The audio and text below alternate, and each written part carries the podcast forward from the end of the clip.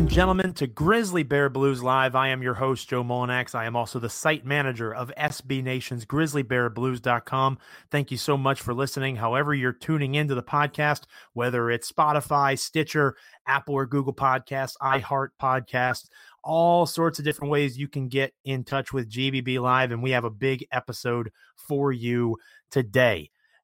Ways to get in touch with the show. You can follow me on Twitter at Joe Mullinax. You can follow the show itself on Twitter at GBB Live. You can follow my co host, Parker Fleming, who will join us later on in the second and final segment of the show this week over at Paka underscore Flocka. And of course, you can follow the wonderful work of all of us over at grizzlybearblues.com at SBN Grizzlies. Want to give a quick shout out before we get into the show officially. Thank you so much. It was a banner year for Grizzly Bear Blues, our first year over 2 million views. When I took over the blog, we didn't really get a million views at the site. So we've grown by leaps and bounds over the past four years. Thank you so much. The podcast network has taken off as well. It was a great 2019 and it means a lot. So thank you for making us a part of your Memphis Grizzlies experience our guests today in the second segment later on in the podcast, so you'll have to stick around. Uh, Anthony Melton of the Memphis Grizzlies. Very excited to have De'Anthony on the show. Obviously, a key component of not just the Grizzlies' most re- recent win over the Minnesota Timberwolves, but also a pretty important player in the grand scheme of things, potentially. Uh, he was the key part of that trade with the Phoenix Suns over the summer or this past summer he has shown the capacity to earn a larger role in the rotation. So I'm going to have a really cool opportunity with Parker to speak with him for a little bit about how he's adapting to Memphis, how he looks at the uh, his role in the organization uh, being compared to Tony Allen, lots of cool stuff. So well, I, I look forward to talking to De'Anthony about all that. But in the first segment, I'm also excited to speak with somebody who, much like you, if you're listening to this podcast, chances are you're a Grizzlies fan or someone who follows the team. And if you're a Grizzlies fan at this point, you're probably a pretty big Brandon Clarke fan. And this guy did a remarkable job recently writing about Brandon Clarke and his uber efficient rookie campaigns. We're going to talk to him about that and much more. Uh, this gentleman is a deputy editor and a senior NBA writer who is with Basketball Insiders. He has covered the league and the Cleveland Cavaliers in particular. He's based out of Ohio the past five seasons. He's appeared in Bleacher Report, on Fox Sports, and on Hoop Hype, Hoops Hype, excuse me. He's been everywhere. We're excited to have him here with us for about 30 minutes or so. His name is Spencer Davies. Spencer, how are you doing, sir? I'm doing great, Joe, and thanks for the awesome introduction. I've never, I, I wanted to pat myself on the back after I hear that. You're pretty impressive. You, you, you know what? And I do think, you know, being humble is important, humility is important, but sometimes if you're not going to pat your own back, who else is going to? You know, you got to toot your own horn at some point. Let's hope I toot that horn to a, a, a, good job here in the future. That's great. There you go. See? That. that. That, that's nice. well, you, you keep grinding. I'm sure uh, big things are coming your way. And a great example of that, at least for us with uh, Memphis ties, is your look at Brandon Clarke. Okay. Uh, now you had an opportunity. You spoke to Brandon himself. You talked to Jaren Jackson Jr., Taylor Jenkins about this guy. He's known for his defense, theoretically, uh, and in reality, because of the way that he can switch, uh, play on the perimeter as well as at the rim. He's probably not the best backup center we're seeing uh, more and more as the season grinds along, but he is somebody who is extremely efficient offensively, who, as a perimeter player, a stretch four type in air quotes, because he's not the most prolific three point shooter, although he's shown he can knock those shots down. He's having a pretty impressive rookie campaign. And if you look at a lot of the advanced numbers in particular, you can argue that Brandon Clarke is having a more efficient, uh, definitely more efficient, but perhaps even a more effective rookie season than the guy who gets all the headlines, Ja Morant. Yeah, you're not wrong. And I think that's why it's kind of a cool dynamic. You have the one guy who's grabbing the headlines, doing the, the poster donks and and you know, just going out there and being who we thought he was going to be. And then you have Brandon Clarke who's coming off the bench, admittedly, but also making an impact when he's on the floor in a multitude of ways. So I, I think it's a really cool dynamic between those two and then you just smack Ja, uh, I mean, uh, Jaren Jackson Jr. right there in the middle, and it's just like, wow, we have amazing core going forward. Well, you mentioned in your article, and I'm quoting from the piece now, uh, Clarke's MO is admittedly different. Uh, he is somebody who is obviously a role player, uh, much lower usage rate, complementary role. The six foot eight Gonzaga product prefers to take a more conservative approach. So he, Brandon goes on to say that when he when you say conservative, it's really kind of picking and choosing his spots. He's really gotten good at the floater in the lane because obviously he at six foot eight, he's not the biggest body in the paint that he's going to see on a nightly basis in the National Basketball Association. But he really does a good job using his body well. He understands positioning. He is someone who, at his age, has more experience playing basketball than a lot of these guys that he's playing next to, especially Ja and Jaren. And he's utilizing that experience his advantage. And I do think it's important to point out that this is a guy who, next to Zion Williamson, you could very easily argue was the best college basketball player in the country going into the 2019 NBA draft. I had him at number four on my draft board. I had Zion one, I had Ja Morant two, I had RJ Barrett three, and I had Brandon Clarke four. And I look pretty smart for that at this point because Clarke's playing to that level of of potential, and a lot of it is because he plays within himself. Yes, yes, he's not somebody who's going to go out there and, and force shots. He's not going to be somebody who really tries to, you know, quote unquote, take over a game. He's somebody that goes out there and when he knows he can make a shot, he's going to take that shot. Okay. He's going to impact the game in different ways, such as transition. Okay, we know how how exciting he could be in transition, uh, finishing uh, those those fast break opportunities with a dunk or so. Um, you know, he's a solid passer. Defensively, he still has to to find uh, his spots a little bit better still, but you know, with the length and uh, his ability to block shots, that's going to come along uh, really well here. Um, it's not even just the floater too. Like if he has a, a look that he thinks he can make, he's going to take it. But if there's a, a look that maybe might not have a chance to to go in or it's seen as an inefficient shot, he's not going to take it. And I think that IQ, as you mentioned, being in college for four or five years, I think that's where he was ready the most for the NBA. And a lot of teams, for some reason, kind of balk at taking a senior or a fifth year senior uh, be- because of their age. But I mean, he's still young. Okay. He's somebody who can fit seamlessly into a system and right away make an impact, even if it's not in the most amount of minutes. We've already talked about that too uh, in this article, uh, him and I, about his playing time. And we know it's been only hovering around 20 minutes. I think he's played most 25 or 26 on the floor. Uh, but in that time, he makes those minutes count. And I think that's where he comes the furthest here uh, in his rookie season. Chatting with uh, of Basketball Insiders, excuse me, chatting with Spencer Davies. Make sure you're following him on Twitter if you don't already do so at Spin Davies. And I am curious, where does that come from? The the spin there. Why why are you spin on Twitter? All right. So, uh, long story short, it was my nickname as a kid because I always used to play with uh, one of the best toys of the 90s uh, for any of you younger people that don't know. Uh, and I hate saying that because I'm only 27, but I feel like you might have a younger audience. I don't know. Uh, but uh, there was a sit and spin. I don't know if you remember those. I uh, do. yep. So that started there.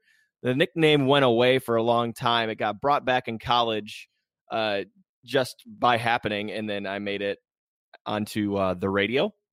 And when Ooh. I had the radio, I had to come up with a brand of some sort. So went with spin and ever since I've just kind of made it forward because I mean there's there's quite a few people named Spencer nowadays. So uh, a way to differentiate myself is just go with Spin. Everybody has a brand these days. Everybody has a brand. Old, old, Spencer's the same way. But make sure you're following him on Twitter at Spin Davies, D A V I E S. He's a great follow, does great work. And obviously, we're talking about Brandon Clarke here at the moment. How important is it to Brandon's success? And you mentioned it a little bit in the article, but just elaborate if you would. The, fact that he hasn't been asked to be a 30 minute a game starter because Jonas Valanciunas, a lot of folks, myself included, thought that the re-signing of Valanciunas was about Jaren Jackson Jr. That Jaren wasn't ready to be a true five yet. He didn't have the physicality, the size. He's not that type of rebounder, and the Grizzlies roster is not necessarily built at this stage to have Jaren as the five full time because you've got to rebound the basketball at some point, and that's Valanciunas' strength. It's certainly not Jaren's. So Valanciunas and Jaren start, Brandon comes off the bench. I believe he averages a little more than 20 minutes a game. However, Brandon Clarke's numbers, as you outline in your piece, and again, it's Brandon Clarke playing to strength, seeing results. Uh, make sure you're checking it out on Basketball Insiders if you haven't already done so. Uh, he talks about playing within himself a lot. Do you think it's important that he has been able to be a reserve throughout his NBA career so far? And that kind of limits expectations of him as well, maybe both from himself internally and then also from the organization. They're not asking him to do anything that is outside of his comfort zone right now. Well, they're trying to keep him fresh, and I believe that they're trying to do the the same with uh, Ja Morant. At least early in the season, I was noticing that they weren't they were kind of capping his minutes a little bit too. Uh, I know that they want to keep those rookies, make sure that they're they're they're healthy going forward, make sure that they're staying fresh and ready to go. Uh, you know, especially with Clarke. Clarke is he he like constantly reiterated to me that when he's on the floor, he makes those minutes count he has a high, high motor. So when he's out there, he is active, maybe more active than anybody else on the team. And that's not a, you know, disservice to anybody else. It's just the way that Brandon Clarke is. When he's out there, you can see how much he's he's leaping, he's trying to get those rebounds, he's uh, you know, doing those floaters, playing defense. He is running fast out there like he is like at 110 while other guys might be at 95 or 100. Uh, so he kind of agrees. I, I asked him point blank. I was like, uh, you know, is is the way that they're playing you right now the best way to keep you fresh? Especially, you know, he's coming off of an injury, um, out of college, of course. Um, so he agreed that said that you know it's not smart to throw a bunch of minutes on me right away, um, especially when I mean we're about at the you know third mark, maybe two fifths mark of the season right now, and I talked to him uh, before the new year.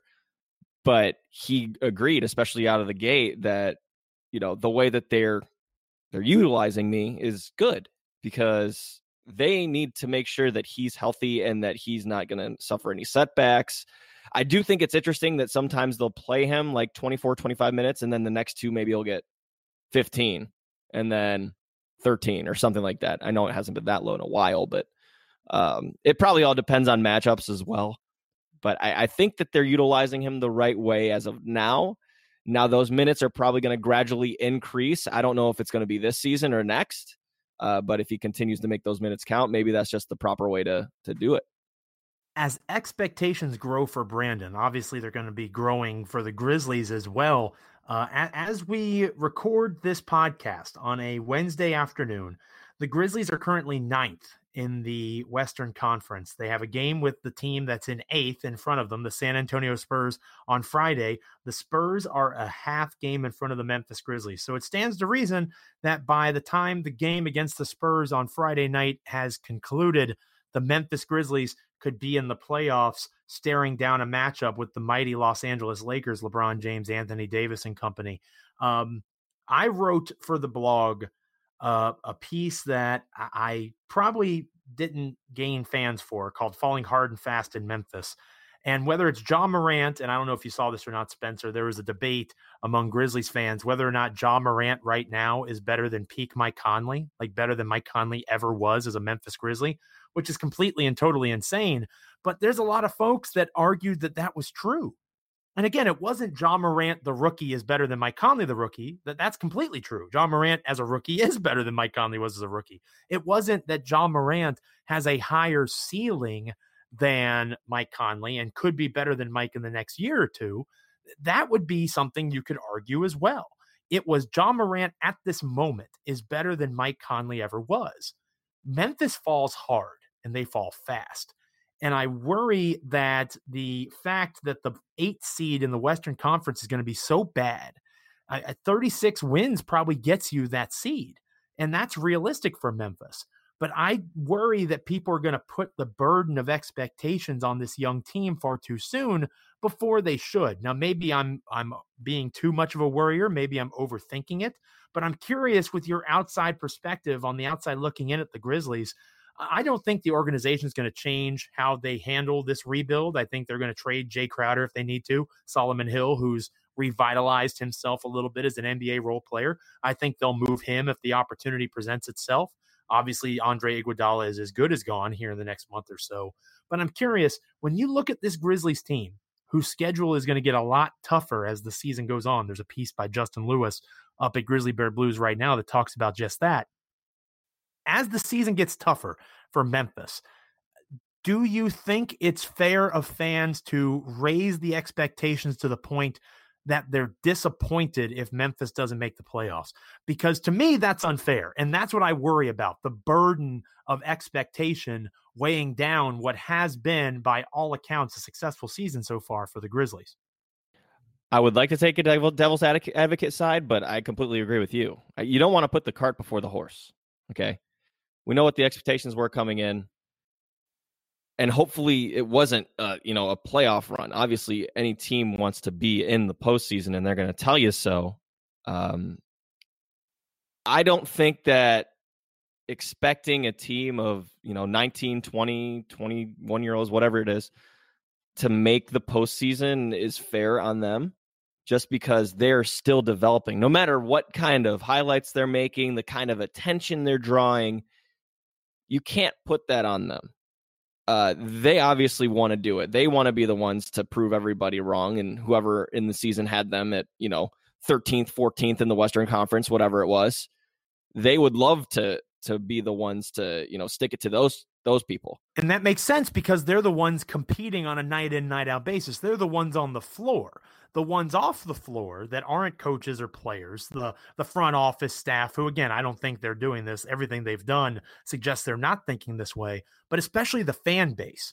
I worry about the fan base looking at this group and saying, oh, they're further ahead than they should be. They should go ahead and they should make the playoffs. That should be their new goal. And Jae Crowder is important to that. And Solomon Hill is important to that.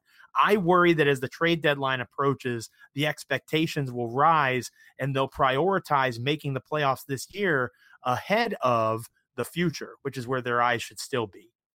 No, yeah, for sure. I, I think you can do both if that is the case. I think there's a way that you can do both if that is the case. But we always we also have to see where they're at a month from now. You know, a month from now is the, the trade deadline. So are they after the the rigorous schedule that you just mentioned they go through are they still in the same position? Are they five or six games out instead of one? Or are they in the eighth seed? Like i think that's also dependent on it. But i do think that they're still going to keep you know the long term picture in mind. I don't think that anybody in the front office or on the coaching staff's going to change what they're doing. They're going to go about it the same way um, and maybe the fan base will be disappointed from it if that happens and you don't want to start talking in the future and saying, "Oh, you know, this is going to happen. They're not going to make it, but they had a good start." Like, I think that you need to just kind of take a look at the big picture more than than focus on what's going to happen like a month from now. I, I, and also enjoy it. Enjoy the present right now. They're playing fun basketball. I think it's they've won. uh was it? Nine out of thirteen or something like that. I don't know. I'm I'm not completely positive. Nine out of fifteen, I believe, is the number. I yeah, think they're yeah. nine and six. Yeah, enjoy the now. Enjoy the now. I mean, you're not. You don't think they're going to win a championship, right? Like, I mean, not. Uh, there's only one team that can win a championship in the in the league. So when you have young guns like this doing what they're doing, and and playing cohesively as a team, and and they're enjoying it, you should enjoy it too. Don't don't get sucked into this, uh, you know, whole championship or bust, playoff or bust mentality. That's what I try to tell everybody here around in Cleveland. Obviously, you have a little bit more to look forward to at the moment than Cleveland does, but I try to keep that in perspective.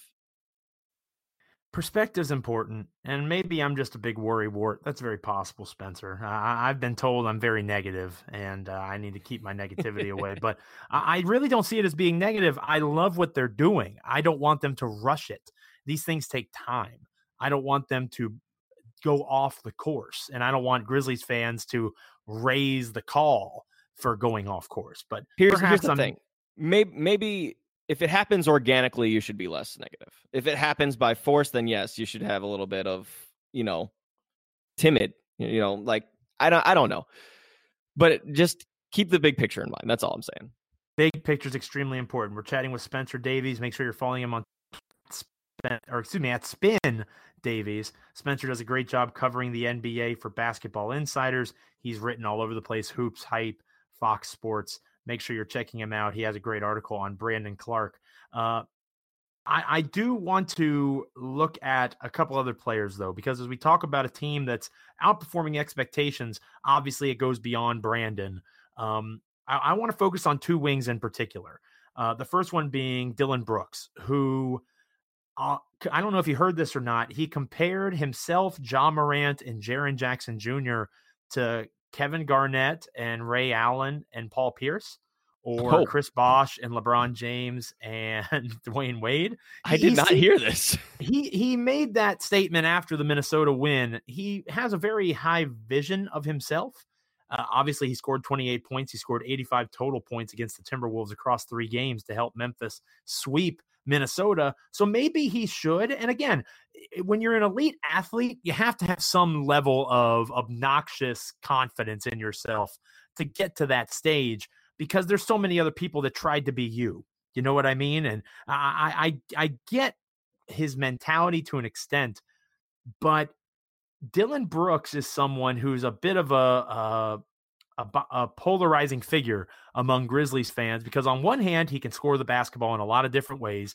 On the other hand, he's almost the antithesis of a lot of what Taylor Jenkins is trying to do with ball movement. One of the things that the Memphis Grizzlies are elite at in the NBA right now is their assists that they get.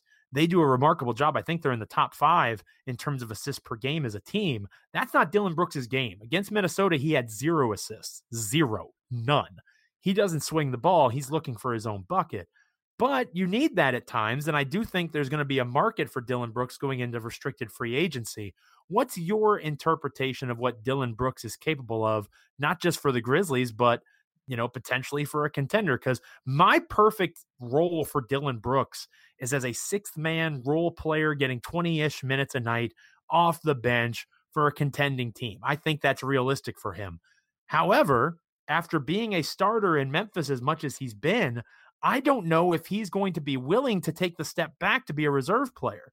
At first, I thought he might be able to, but especially after hearing quotes, I'm guessing he's saying he's Ray Allen, right? so if he's Ray Allen, or if that's his perception of himself, or if he thinks that he's Chris Bosh or LeBron James, I don't even, or Dwyane Wade, whoever he would be in that comp, uh, I my concern is he's going to outprice himself because in Memphis, at least, his ideal role may be below what he sees himself as. Now, maybe if he goes to the Lakers or if he goes to the Clippers or some other contender who maybe has more cap space than those teams will, and he signs with them, maybe he'll be more willing to go into that six man mentality. But that's probably not something he'd be interested in in Memphis. And that makes me nervous for his future with the Grizzlies. Yeah. I mean, that is talking pretty tough. I mean, you're in your third year um, and bringing up those kinds of comparisons. Uh, you know, averaging 21 over the last five, shooting 46% from deep. I mean, he's obviously been on fire. He seems to be a very streaky type of player. Yes. Uh, the, the, the way that I see him is almost. It's kind of funny that you mentioned the assist and stuff like that because uh, here in Cleveland we have something similar going on with Collin Sexton, who can put the ball in the bucket as good as anybody right now. Um, but he's not somebody who is apt to passing. Um, he's a little bit younger than Dillon Brooks, like by two years, but um, that that's a really interesting little uh, little comp there, or like little you know uh, an analogy, I guess I could say. Um, yeah, six man does seem to fit him just because of the, the, the way he plays. At least I noticed here in Cleveland, uh, his shot selection was not the greatest, especially down the stretch. Uh, in that game, that that was you know proved a little bit costly. Um, but you know what? I think that in the scheme of thing, in the grand scheme of things, that he could be a starter there. Uh, I know that there's other players kind of pushing for that, you know, starting type of role.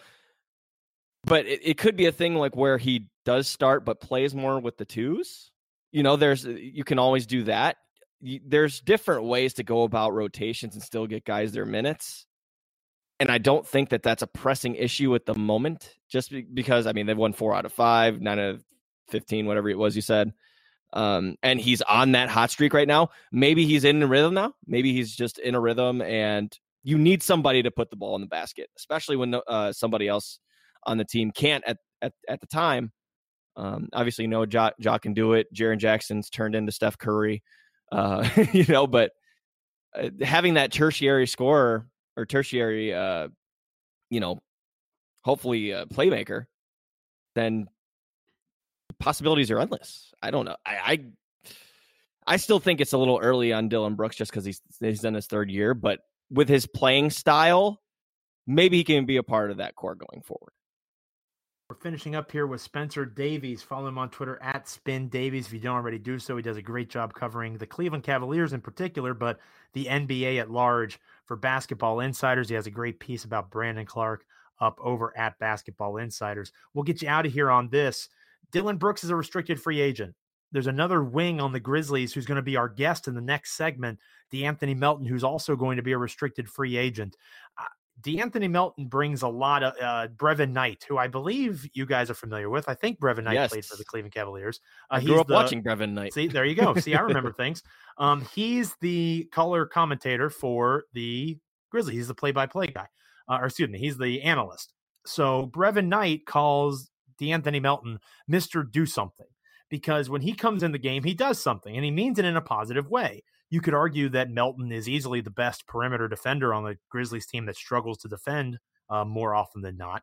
Um, he's able to create off the dribble. He's able to facilitate offense both on and off the ball. I think he's better at it off ball as a wing than he is as a point guard. And I think a lot of folks in Grizzlies media and the Grizzlies fandom would agree with that assessment. But Melton does so many things for this Grizzlies team. He's an energy guy. It's almost like he's a Tony Allen 2.0 in a lot of ways but he's going to be a restricted free agent too. So that led me to our Grizzly Bear Blues live question of the day. And it took a look at, you know, Dillon Brooks and De'Anthony Melton and whether or not both of those guys will stick around in Memphis long term. Uh, the question was which Grizzlies wing is most likely to stick in Memphis beyond this season? I gave the options of Dillon Brooks, De'Anthony Melton, both or neither. Thanks to the about 190 folks that voted, uh, both was the winner at 47%. De'Anthony Melton was second. Dillon Brooks was third. So that's kind of surprising. I think that, or I hope, I hope that the correct answer is both because I think that you can have both of them for less than $20 million a year. I think Melton will probably make something in the seven to $8 million range.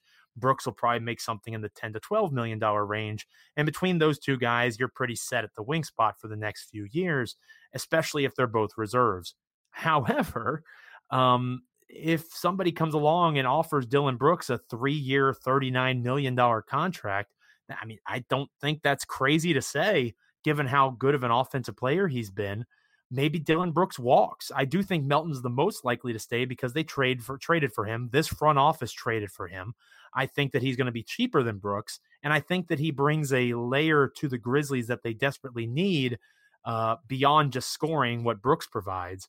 I, see a window for Melton being wide open, whereas it's only partially open for Dillon Brooks. But I do think there's a possibility of both of them coming back.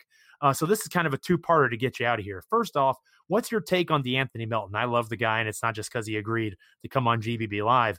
I think he is a valuable piece of this team moving forward. Uh, one of our, our former writers at GBB, he now has his Patreon page, Matt Hardlicka, said, is De'Anthony Melton part of the new core four with Clarke, Jackson, Morant, and Melton being the fourth, not Brooks? And I think that's an interesting argument to make. Um, but Dillon Brooks, again, you need offense. You need to score at some point, and and Brooks has provided that, although his role may be in question. So, what's your take on De'Anthony Melton? Am I too high on him? And do you think there's a real possibility that one of them, if not both of them, are gone from Memphis, or do you see both or one certainly being retained by the Grizzlies? I, I, I think I would see both, but I could see the situation where Dillon Brooks gets a ridiculous offer sheet from somebody who's desperate for scoring. Uh, with De'Anthony Melton, there's something that John Beilein says a lot that I think applies to his game. It's make the next right play, and I see a lot of that out of De'Anthony. Um, his his just basketball acumen and IQ to to just play within the team system is is remarkable. Uh, I think that he's somebody who doesn't take dumb shots. He's gonna fill the stat sheet. He's gonna get you boards. He's gonna dish it out. He's gonna make the hockey assist a lot. Uh, and defensively, like you said, when, he's out there guarding guards and, and even you know playing the passing lanes, It's fantastic. I, I like I liked watching him when he was in Phoenix last year. Uh, admittedly, I haven't seen him enough in Memphis this year, uh, just because you know obviously it's hard to keep up. But just from his playing style and even what I saw, you know, when he was coming in as somebody uh, as a rookie out of Arizona State, I think that that is something that you definitely need on a team is to have that glue guy. Don't, I don't want to call him a glue guy because a lot of people, uh, sorry, not Arizona State, uh, USC, got my Pac-12s mixed up. Um, that's something you need. You need a glue guy like that to be able to. And I know he comes off the the bench a lot here, but you need somebody to be able to make plays for you, and especially in crunch time moments. And we saw that against Minnesota. Uh, and he and that was with Dillon Brooks on the floor, by the way. Um, that they complemented each other actually pretty well. I, I think that you can keep both. I do, uh, but again, if Dillon gets some sort of ridiculous offer sheet, then you got to think that twice to yourself. Um, what would be your ceiling for Dillon Brooks? This fascinates me because I'm I'm on a I do a radio hit uh, with Gary Parrish in Memphis, Tennessee, and and I floated the number of three years, thirty six million dollars, and that sounded like a lot to me. Uh, but at the same time, I could see that as being a realistic number. You could argue that Dillon Brooks is one of the top free agents available. De'Anthony Melton's not going to get that level of attention, even though maybe he should, uh, because of that glue guy status, as, as you use the term. Um, I think you could sign Melton to a $30 million contract over four years, and he's yours. And Memphis has done a good job structuring deals with descending value. So you could pay Melton, you know, eight million dollars next year, and then go down the list the the amount that you're allowed to legally uh, by the CBA when you construct a contract. And I think that gets him. I think that gets him, and I think that puts him in the system long term. I don't know, uh, 36 million for Dillon Brooks in three years. That seems that seems like a lot to me. What would be your ceiling? Ooh, you know that 36 sounds about like where I would put it. Man, that's tough. That's tough, especially especially when you look at in terms of consistency. Now this this has been somebody who's been loyal to the organization too. You got to take that into effect. You got to take in the hu- human side. You got to take into the the teammate side how much uh, the other guys like playing with him. That also goes into it. It's not like a game of 2K where you can just pop people in and out, make right. trades left and right you know that's also a factor um, i think a secondary factor is that this is taylor jenkins first year so this might almost be an audition for Dillon brooks and whether or not he fits what taylor jenkins is looking for so uh, that's a tough one um, yeah 36 three years that's that's probably the capper and as you mentioned though this is a very dry dry summer free agent class so it is. There could be some overpaying. You never know. Um, that mm, man, that's difficult. That is difficult to to look at. And when it comes to Melton, too, by the way, somebody who's 21 years old and restricted free agent, I don't think that anyone's gonna offer him the you know the sun. So uh, he's probably an easy easy bet to come back for that team. Uh, and, and, one one note too, I wanted to make before uh, you got me out of here. I was at shoot around uh, before I talked to Brandon Clarke, and uh, Melton was out there working on his threes, and you just saw Jaren just jacking up, and I think he made like eight in a row. And De'Anthony looks over at him and goes, "We get it, Jaren. You can shoot." That's funny. No, I, I, do like the camaraderie aspect of it, and that is really important, especially with a young team that's kind of rebuilding what it means to be a Memphis Grizzly. You know, the the next generation of the Memphis Grizzlies has officially begun, and what it means. It's not true grit and grind anymore, like with Zach and Mark and Tony and Mike you know those guys are gone they're establishing their own identity building their own relationships and i think that's a good example there spencer thank you so much for your time i really appreciate it and hopefully we'll have you back on down the road uh, thanks joe appreciate you Absolutely. When we come back, Parker Fleming will join me, and we will have De'Anthony Melton himself, the man we were just talking about. De'Anthony Melton of the Memphis Grizzlies will be our guest next on Grizzly Bear Blues Live. Don't go anywhere. Welcome back to Grizzly Bear Blues Live. I am your host, Joe Mullinax. I am joined at this time by both my associate editor and co host of Grizzly Bear Blues Live, uh, Parker Fleming, and our guest. Really excited to have him on the show, Mr. De'Anthony Melton of the Memphis Grizzlies. De'Anthony, thank you so much for taking some time to talk with us for this week's episode. Man, thank you guys for having me on this, on this day. Thank you. Absolutely. We're excited to have you on. And, and, I'll just lead off really quick with asking about, you know, I, I noticed that you guys had off today, uh, at least officially from the Grizzlies, no necessarily any practice or that sort of thing. What's an off day like for you, especially after a big win like you guys had over Minnesota? Uh, uh, off day for me was a day like today. Uh, it's actually my my little brother's birthday today. So I got some family in town. My mom and my little brother's out here. So we're probably we got some stuff planned for them. Uh, maybe take them around the city a little bit. But other than that, it's just you know, video games, movies, and just playing with my dog. Honestly, it's nothing nothing much. Um, I enjoy I enjoy relaxing, especially with it being a long season. You gotta make sure you get your time to relax and you know rest your body sometimes. And all this traveling it could get to sometimes. So I, you know, I try my best just to just unwind sometimes. Yes, sir. De'Anthony, what do you where do you see your fit with both the current roster and the long term roster situation? Uh, I mean, whatever uh happens, uh happens. So I just try to go out there and just, you know, play my game and just have fun. And I'm I mean, I'm really enjoying you know, what we got going on here and everything we put together. And you could just tell, you know, we're just we're continuing to get better and we're just continuing to fight and, you know, scrap out these these wins no matter if they're pretty, ugly, or it doesn't matter. We just, you know, continue to try to get more and more wins and just continue to push and get better.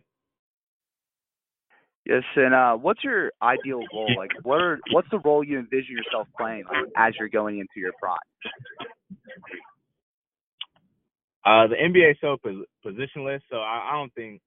I think for me, uh, roles don't. You know, roles are also important, but NBA you can really play so many different positions, and having guys out there that can kind of do it, you know, do it all or do multiple parts of the uh, of the game and impact multiple parts of the game. I think that's you know super important because those guys are just you know you never know what you're gonna get. You can get a lot of points, a lot of rebounds, or you know, a lot of assists or steals and stuff like that. So um, I just try to go out there and, and impact the game however however I can and wherever my team needs it. Absolutely. And how cool is it to get praise and comparisons of Tony Allen, a Grizzlies legend who's made his mark on the defensive end? It's huge. I mean, it's crazy because uh, I remember a couple years ago. I mean, I when I really want to, you know, really lock in on the defensive end, I mean, I watch I watch uh, his highlights too. Him, uh, Avery Bradley, uh, Jimmy Butler, guards that you know that really locked in on the defensive end and really got into players. So, uh, like I said before, I'm take I take pride in it. So, you know, I really want to study it and see how to uh, how to guard certain guys and how other people guard certain players and stuff like that. So I mean, it's huge and it's, it's an honor, honestly. We're chatting with De'Anthony Melton of the Memphis Grizzlies here as we wrap up an episode of Grizzly Bear Blues Live. I am your host, Joe Mullinax, joined at the time, at this time, excuse me, by my associate editor and co-host here over at GBB, uh, Parker Fleming. De'Anthony, I'm curious because the the current topic of conversation among Grizzlies fans, and I wrote an article for the site yesterday about it, uh, telling people to kind of slow down with such a young team. You know, you're one of the youngest teams in the NBA. You're in playoff contention. Uh, I don't want to say by accident because that's not fair to you guys, but the bottom of the Western Conference playoff picture isn't the prettiest.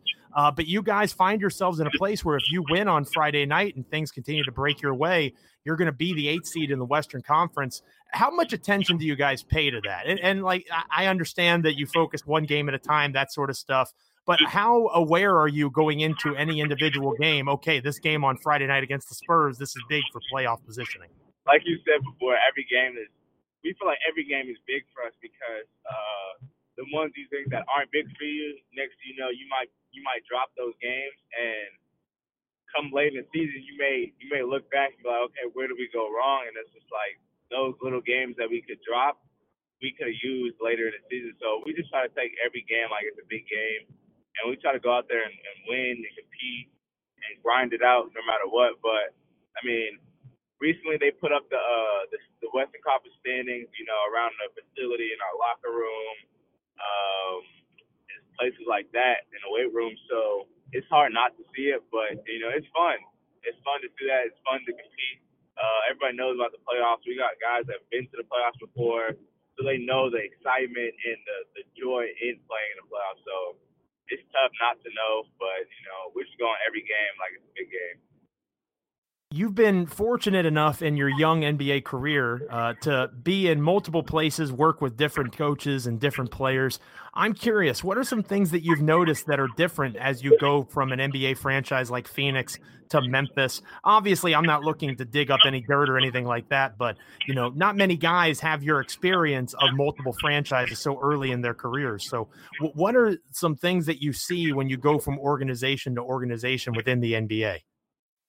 I mean, I was I, I was fortunate enough to uh, have two rookie coaches my uh, my first two years, so um, it's just a lot of learning. Um, you know, I'm learning, they're learning, and it's just a whole bunch of learning going on. You could tell uh, organizations, you know, they embrace that and they can uh, they try to help the coaches out and also try to help the players because the they've seen success and they know what success looks like, so they just try to you know make the blueprint for it and it's just it's on it's on us if we're gonna follow it or not, and we're gonna you know stay to it. But in terms of like difference in organization, it's just it's not much different. You know, difference between you know the players and the people there, obviously, and you know that's what makes up an organization. So I think the difference between is just like the people wise. You know, you never know you have, and once you have them, you just gotta go out and try to get it every night. You've also been fortunate in your young career to obviously, along with your specific set of skills, the way you play defense, the way that you're able to facilitate both on and off the ball, it's really fit well in Memphis. You, have been around young talent that gets a lot of headlines, uh, like a Devin Booker, obviously now Ja Morant, Jaren Jackson Jr. Um, when you look at how these guys play compared to your skill set, how much of your own game do you take into account how you can fit alongside – you know, the number two draft pick for the Grizzlies in the 2019 NBA draft. Do you take that into account, or do you really just emphasize being your own best self and hoping that it fits with a guy like Ja? Uh, I mean, Ja, Ja is so special that you know he plays the game the right way, and he looks and uh, for people, and he's so explosive. So it's like he's gonna he fits with people that you know knows how to play, and he's he's actually really, you know, communicative and he'll tell you what he sees and he helps you put, you know, put people in the right spot. So uh, he's just so special to, play alongside with. But in terms of my skill level, uh, I just go out there and I just try to play the game the right way. And I just, you know, confidence. Uh, I see a lot of these players the league is a lot has to do with confidence. Be confident in yourself and what you worked on and stuff like that. So, I mean, I worked on my game a lot in the summer.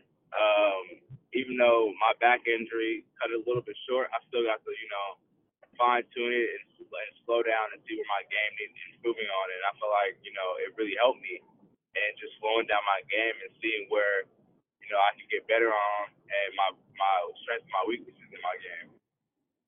We're finishing up here with De'Anthony Melton of the Memphis Grizzlies on Grizzly Bear Blues Live. I'm your host, Joe Mullinax, joined by my co host, Parker Fleming. De'Anthony, we'll get you out of here on this. And again, I appreciate your time on your day off.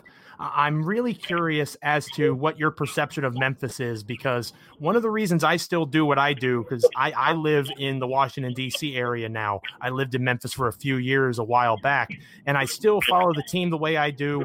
I still follow the Grizzlies, of course, and I, I do the work that I do in large part because I fell in love with the city. It, it's a really unique place, and I'm just curious as to your take on your time in Memphis so far. You know, you're starting to see the beginnings of that energy coming back to the Grizzlies that's been gone for a couple of years during that in between time of the end of one era and the beginning of this next generation that they're building, with you being a key part of that, I think. Uh, wh- what do you see in the city of Memphis that makes it so special? I just see the, the culture. I mean, they love they love sports and they love uh, especially they love basketball. So uh, just to give the city that Uh, especially they, like you said, they've been winning. They was winning, you know, recent years. So uh, just to give the city, you know, back some wins and just the livelihood and see the city come alive when you know we're going on runs and stuff like that. I mean, even when I first got here, uh, just talking with the people, you know, around the city, around the town and stuff like that. Uh, when they found out I was with the Grizzlies, they was like, "Yeah, I mean, we don't really care about too much as long as you guys go out, go out there and compete and play hard, and you know, give it y'all, give it you guys your all every night."